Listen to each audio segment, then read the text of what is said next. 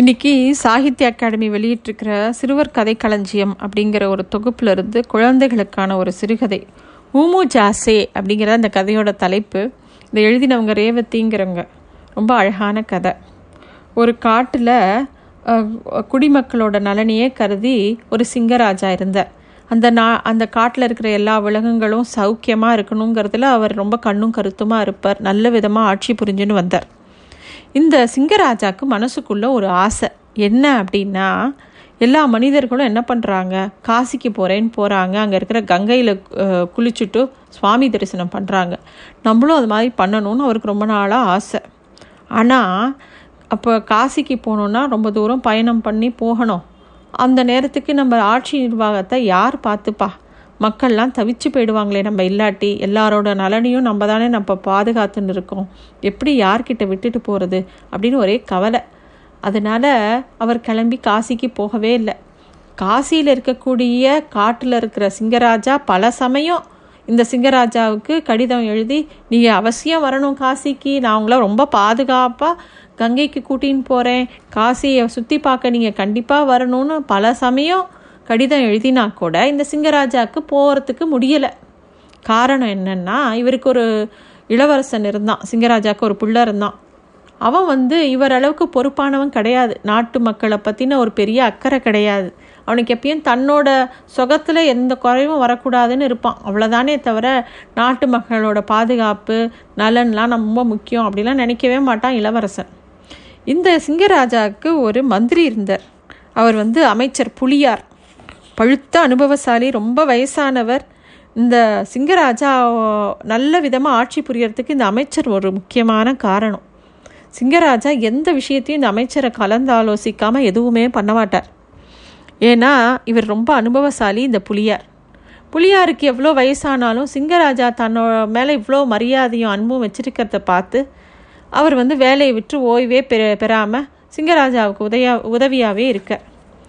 இந்த சிங்கராஜா வந்து கிளம்பி போகாமல் இருக்கிறதுக்கு அதாவது காசிக்கு போகணுன்னு ஆசைப்படுறாருங்கிறது புலியாருக்கும் தெரியும். இதுக்கு நடுவில் இந்த இளவரசர் இருக்காரே அவருக்கு புலியார் மேலே பெரிய ஈடுபாடு கிடையாது. இவர் என்ன வயசானவர்? பத்தாம் பசடி கிழட்டு புலி. இவருக்கு என்ன தெரியும்? அப்படிங்கிற மாதிரி எண்ணம் இந்த இளவரசருக்கு. சிங்கராஜா வந்து காசிக்கு போகணுன்னு ஆசைப்பட்டாலும் போகாமல் இருக்கிறதுக்கு காரணம் இந்த நிர்வாகத்தை யார்கிட்டையும் கொடுத்துட்டு போகிறது அப்படிங்கிற கவலையில் தான் அப்படிங்கிறது புலியாருக்கு புரியறது. ஒரு நாள் புலியார் வந்து சிங்கராஜா பார்த்து ராஜா கவலைப்படாதீங்கோ. நீங்கள் போயிட்டு வாங்க. காசிக்கு போயிட்டு கங்கா கங்கையில் போய் நீராடிட்டு வாங்க. ஒன்றும் பிரச்சனை இல்லை. நான் பார்த்துக்கிறேன் இளவரசர் எது பண்ணினாலும் எந்த பிரச்சனையும் வராமல் நான் அவரை பார்த்துக்கிறேன் இந்த ராஜ்யத்தையும் நான் பார்த்துக்கிறேன் தைரியமாக போயிட்டு வாங்கோன்னு சமாதானம் சொல்கிறார் சிங்கராஜாவுக்கு அப்பாடான்னு இருந்தது. சரி நம்ம காசிக்கு போகலாம். அதுக்கு முன்னாடி இளவரசருக்கு சில அறிவுரைகளை சொல்லணும்னு சொல்லிட்டு இளவரசரை கூப்பிட்டு இங்கே பாரு. எந்த ஒரு பிரச்சனை வந்தாலும் இந்த சுற்றி இருக்கிற எல்லா காடுகளில் இருக்கக்கூடிய சிங்கராஜாக்கள் வந்து இந்த புளியாரை தான் கேட்குறாங்க இவர் நமக்கு அமைச்சராக இருக்கிறது நம்ம பண்ணின பெரிய பாக்கியம். நீ வந்து எந்த ஒரு முடிவு எடுத்தாலும் எடுக்கிறதுக்கு முன்னாடி இவர்கிட்ட காலந்து ஆலோசிச்சுட்டு இவர் சொல்கிறபடி தான் நீ செய்யணும். இவரை மீறி நீ எதுவுமே செய்யக்கூடாது அப்படின்னு சிங்கராஜா ரொம்ப தீர்மானமாக அந்த இளவரச சிங்கத்துக்கிட்ட சொல்லிட்டு போயிடுறார். ராஜா பொறுப்பை இளவரசரும் ஏற்றுக்கிறார் சிங்கராஜாவும் கிளம்பி காசிக்கு போயிடுறார். ஆனால் எந்த முடிவையும் புளியார்கிட்ட கேட்டு தான் பண்ணுறார் இப்படியே போயிட்டுருக்கு. இங்கே என்ன ஆச்சு? அதாவது இளவரசருக்கு இசைனாலே பிடிக்காது. பாட்டு இசை எதுவுமே பிடிக்காது. ஆனால் சிங்கராஜாவுக்கும் புலியாருக்கும் இசைனா ரொம்ப பிடிக்கும். மா வருஷா வருஷம் டிசம்பர் மாதம் இசை விழா நடத்தி நிறையா இசைக்கலைஞர்களை கூப்பிட்டு கச்சேரிகள்லாம் நடத்தி அவங்களுக்கு மாலை மரியாதை எல்லாம் பண்ணி ரொம்ப அமக்களமாக கொண்டாடுவாங்க இசை விழாவை. அங்கே இவங்க இன்னும் மேற்கொண்டு என்ன பண்ணியிருந்தாங்கன்னா அந்த காட்டுக்கு மத்தியில் ஒரு இசை பள்ளி வச்சு காட்டில் இருக்கிற எல்லா மிருகங்களும் இசை கற்றுக்கணும் அப்படின்னு சொல்லி சிங்கராஜாவும் புலியாரும் ரொம்ப தீர்மானமாக இருந்தாங்க. ஆனால் இது இளவரசருக்கு சுத்தமாக பிடிக்காது. இளவரசருக்கு என்ன தோணுன்னா இது என்னது? யாரோ ஒருத்தர் பாடுறது எல்லாரும் தலையை தலையை ஆட்டி கேட்கறது ராகம்னு சொல்ல வேண்டியது தாளம்னு சொல்ல வேண்டியது. இதில் இதனால் எல்லாம் நேர விரயம்தான். இதுக்கு உருப்படியாக ஏதாவது சயின்ஸு படிக்கலாம் ஆராய்ச்சி பண்ணலாம் ஏதாவது வேறு ஏதாவது உருப்படியான வேலை செய்யலாம். யாராவது இசை கேட்குறத ஒரு வேலையாக பண்ணுவாங்களா? அப்படின்ற எண்ணம் தான் இளவரசருக்கு ரொம்ப ஜாஸ்தி. இந்த இசை பள்ளியில் ஒரு கரடியார் தான் தலைமை பொறுப்பை வகிச்சார். அவர் வந்து வருஷா வருஷம் இந்த டிசம்பர் மாதம் நடக்கக்கூடிய இசை விழாவுக்கு ராஜ குடும்பத்துலேருந்து எல்லாரும் வருவாங்க. ரொம்ப சந்தோஷமாக எல்லா கச்சேரிகளும் கேட்பாங்களே. அதனால சிங்கராஜாவுக்கு பத்திரிக்கை வைக்கணும் அவரை வர சொல்லணுன்ட்டு கிளம்பி வரார். அங்கே இளவரசரை பார்த்தோன்னே இளவரசரை ரொம்ப மரியாதையாக பவ்யமாக நீங்கள் கண்டிப்பாக வரணும். அப்படின்னு சொன்ன உடனே இளவரசருக்கு ரொம்ப கோபம் வருது. என் கையில் மட்டும் ஆட்சி அதிகாரம் நிரந்தரமாக இருக்கட்டும். வந்ததுன்னா முதல்ல இந்த இசைப்பள்ளியை தான் இழுத்து மூடுவேன். இது என்னது இது? இது கம்ப்யூட்டர் காலம். நம்ம நம்மளோட நேரத்தை இப்படியா பாடி பாடி செலவு பண்ணுறது உங்களுக்குலாம் இது வீணான நேர செலவுன்னு தெரியலையா உங்களுக்கு? அப்படின்னு ரொம்ப கோபமாக சொல்கிறது அந்த இளவரசர். கரடியாருக்கு ரொம்ப பயம் வந்துடுத்து. இதனடா அது வந்த இடத்துல இந்த மாதிரி ஒரு பிரச்சனை அப்படின்னு என்ன சொல்கிறதுன்னு தெரியாமல் திரு திருன்னு முழிச்சு நிற்கிறது அந்த கரடி. அப்போது திருப்பி இளவரசர் கேட்குறாரு சரி காலையில் எழுந்த உடனே என்ன ராகத்தை பாடுவீங்க? பொழுது விடிஞ்ச உடனே. அப்படின்ன உடனே கரடியார் பூபாலம் அப்படிங்கிற ராகத்தை தான் பாடுவோம். அப்படின்ன உடனே இளவரசர் சொல்கிறார் இனிமேல் இந்த பூபால ராகம் ஒன்றை மட்டும் பாடினா போதும். வேறு எந்த ராகத்தையும் பாடக்கூடாது. மீறினா கடுமையாக தண்டனை கொடுப்பேன். இதுதான் என்னோட உத்தரவு அப்படின்னு சொல்லிடுறது இந்த இளவரசர். இந்த இசை வித்தகரான கரடியாருக்கு மயக்கமே போட்டு விழுற மாதிரி தோணி போச்சு ஏன்னா இசைப்பிரியர்கள் எல்லாரும் அந்த ராகம் கேட்கணும் இந்த ராகம் கேட்கணும்னு பலவிதமாக பாடி பலவிதமான பாடல்கள் கேட்டவங்க எல்லாரும் இனிமேல் பூபாலம்ங்கிற ராகத்தை மட்டும்தான் பாடணும் காட்டில். அதை பாடாமல் வேற பாடினா காட்டை விட்டு துரத்திடுவேன்னு இந்த மாதிரி இளவரசர் சொல்லிட்டாரே என்ன பண்ணுறது அப்படின்னு தெரியல. பார்த்தா எல்லாரையுமே அதுதான் பாடணும் ரொம்ப தீர்மானமாக இளவரசர் இப்படி சொல்லிடுறார். புளியார்கிட்ட போய் எல்லாரும் இதை பற்றி வருத்தப்பட்டால் கூட புலியார் வந்து என்னது இது? இந்த மாதிரி சொன்னால் எப்படி எல்லாரோட ரசனையும் வளரும்? எல்லாருக்கும் அறிவு ஞானம்லாம் எப்படி கிடைக்கும்? எல்லா ராகத்தையும் பாடினா தானே எல்லாம் தெரிஞ்சுக்க முடியும் அப்படின்னா இளவரசர் தீர்மானமாக சொல்லிடுறார். இதுதான் என்னோட முடிவு.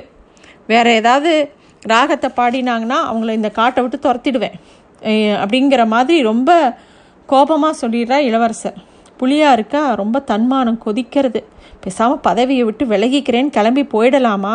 அப்படின்னு யோசிக்கிறார். ஆனால் சிங்கராஜாவுக்கு கொடுத்த வாக்குறுதி வந்து அவருக்கு நினைவுக்கு வருது. சரி மனசை மாற்றிக்கிறார் இளவரசருக்கு மனசுக்குள்ளே ஒரே சந்தோஷம் இந்த கிழப்புளியார ஒரு வழியாக பணிய வச்சுட்டேனே அப்படின்னு. அப்போது திருப்பியும் கரடியாக இருக்க வந்து புலியாரை பார்க்க பார்க்க வந்த உடனே இது என்னது பைத்தியக்கார ராஜ்யமாக எடுத்து இனிமேல் என்ன மாதிரி இசைக்கலைஞர்கள்லாம் இங்கே இருக்க மாட்டோம். நாங்கள்லாம் வந்து இந்த ஊரை இந்த காட்டை விட்டே போகிறோம் இது என்னது இது? எப்படி பூபாலம் மட்டுமே பாடின்னு இந்த ஒரு கா அந்த ஒரு ராகத்தை மட்டுமே பாடின்னு காட்டில் இருக்க முடியும்? அப்படின்னு கரடியார் கோச்சிக்கிறார் புலியார்கிட்ட வந்து.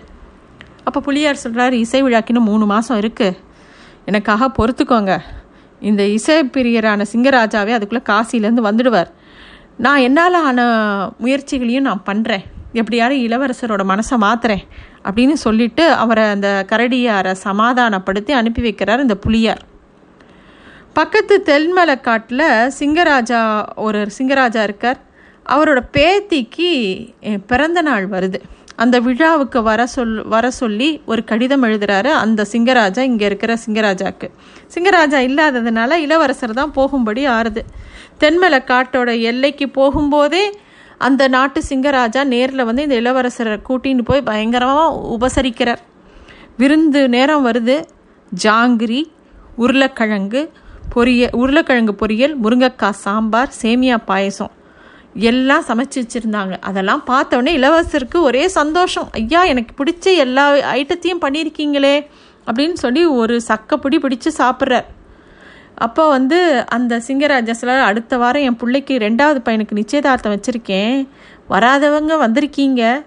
இன்னும் அந்த ரெண்டு வாரம் இருந்து கண்டிப்பாக நீங்கள் அந்த நிகழ்ச்சியிலையும் கலந்துக்கணும் அப்படின்னு கேட்குறது இந்த சிங்கராஜா. இளவரசரும் ரொம்ப சந்தோஷமோ அதுக்கு என்ன தாராளமாக இருக்கேனே அப்படின்னு சொல்லி இருக்க. ரெண்டாவது நாள் காலையில் திருப்பியும் விருந்து. அதே உருளைக்கிழங்கு பொரியல் முருங்கைக்காய் சாம்பார் ஜாங்கிரி சேமியா பாயசம். இளவரசருக்கு அழுத்து போச்சு. என்னடா இது திருப்பியும் அதுவே சாப்பாடா? அப்படின்னு சொல்லிட்டு சாப்பிட்றாரு. ராத்திரி நேரம் வருது. அதே சாப்பாடு. ஊமு ஜாசே. அதாவது ஊமு ஜாசேனா என்ன? உருளைக்கிழங்கு முருங்கைக்காய் சாம்பார் ஜாங்கிரி சேமியா பாசம் ஏதோ சாப்பிட்டேன்னு பேர் பண்ணிட்டு எழுந்துக்கிறார். காலையில் எழுந்து சமையல் பக்கம் கட்டு பக்கம் போகிறாரு இந்த இளவரசர். விருந்து தயாராகிட்டு இருக்கு. திருப்பியும் அதே உம்மு ஜாசே தான். இளவரசருக்கு பகீர்னுச்சு. சமயக்காரரை தனியாக கூப்பிட்டார். ஏன்பா உங்கள் காட்டில் இந்த ஊமு ஜாஸை தவிர வேறு எந்த விருந்தும் கிடையாதா? உங்கள் யாருக்கும் வேறு எதுவும் செய்ய தெரியாதா? சா ஒழுங்காக சமைக்க மாட்டீங்களான்னு கேட்குறார் அதுக்கு அந்த சமயக்காரர் எனக்கு தெரியும் இளவரசே ஆனால் இந்த காட்டில் எங்கள் ராஜா ஒரு சட்டம் போட்டிருக்காரு. சாம்பார்னா முருங்கைக்காய் சாம்பார் தான் பொரியல்னா உருளைக்கிழங்கு தான் இனிப்புனா ஜாங்கிரி தான் அதே மாதிரி பாயசம்னா சேமியா தான். இதை மீறி வேறு ஏதாவது பண்ணினாங்கன்னா கடுமையாக தண்டனை கொடுப்பேன்னு ஒரு அறிக்கை விட்டுருக்காரு அப்படின்னு சமயக்காரர் சொல்கிறார் உடனே இளவரசருக்கு கோவம் வருது. இது என்னையா பைத்தியக்காரத்தனமான சட்டம்? அப்படின்னு வாய் விட்டே சொல்லிட்டாரு அந்த இளவரசர். அப்போது என்ன இளவரசே இப்படி சொல்லிட்டீங்க? இது கம்ப்யூட்டர் யுகம். விதவிதமாக சமைச்சு எதுக்கு நேரத்தை வீணாக்கணும்? ஏதோ சாப்பிடணும் பசிக்கு அவ்வளோதானே அதுக்கு என்ன சாப்பிட்டா என்ன? அப்படின்னு சொல்லி ஒரு கறி ஒரு பொரியல் ஒரு இனிப்பு ஒரு பாயசம் அதுதானே விருந்து? அதை தான் போடுறோமே. அதனால தான் சட்டமாகவே போட்டுட்டேன் அப்படின்னு சொல்லிகிட்டே வரார் அந்த தென்மலை சிங்கராஜா. அவர் அப்படி சொல்லவும் இளவரசருக்கு என்ன பதில் சொல்கிறதுனே தெரியல. திடீர்னு ஏதோ ஞாபகம் வந்த மாதிரி அந்த தென்மலை சிங்கராஜா திருப்பியும் சொல்கிறாரு ஆமாம் நீங்கள் கூட உங்கள் நாட்டில் பூபால ராகத்தை தவிர வேறு எந்த ராகமும் பாடக்கூடாதுன்னு உத்தரவு போட்டிருக்கீங்களாமே? அதை கேள்விப்பட்டு தான் நானும் இந்த மாதிரி ஊமு ஜாசேவை தவிர வேறு எதுவும் சமைக்கக்கூடாதுன்னு உத்தரவு போட்டேன் அப்படின்னு அவர் சொல்கிறார் ஒரு மாறுதலுக்காவது வேறு சாப்பாட்டு வகையில் செஞ்சுக்க அனுமதி அனுமதி வேணும்னு நிறைய பேர் கேட்டாங்க. உடனே நான் சொன்னேன் இங்கே பாருங்க பக்கத்து நாட்டு ராஜா பூபாலத்தை தவிர வேறு எதுவும் பாடக்கூடாதுன்னு சொன்னாங்க. காலையில் பூபாலம் மாலையில் வசந்தா.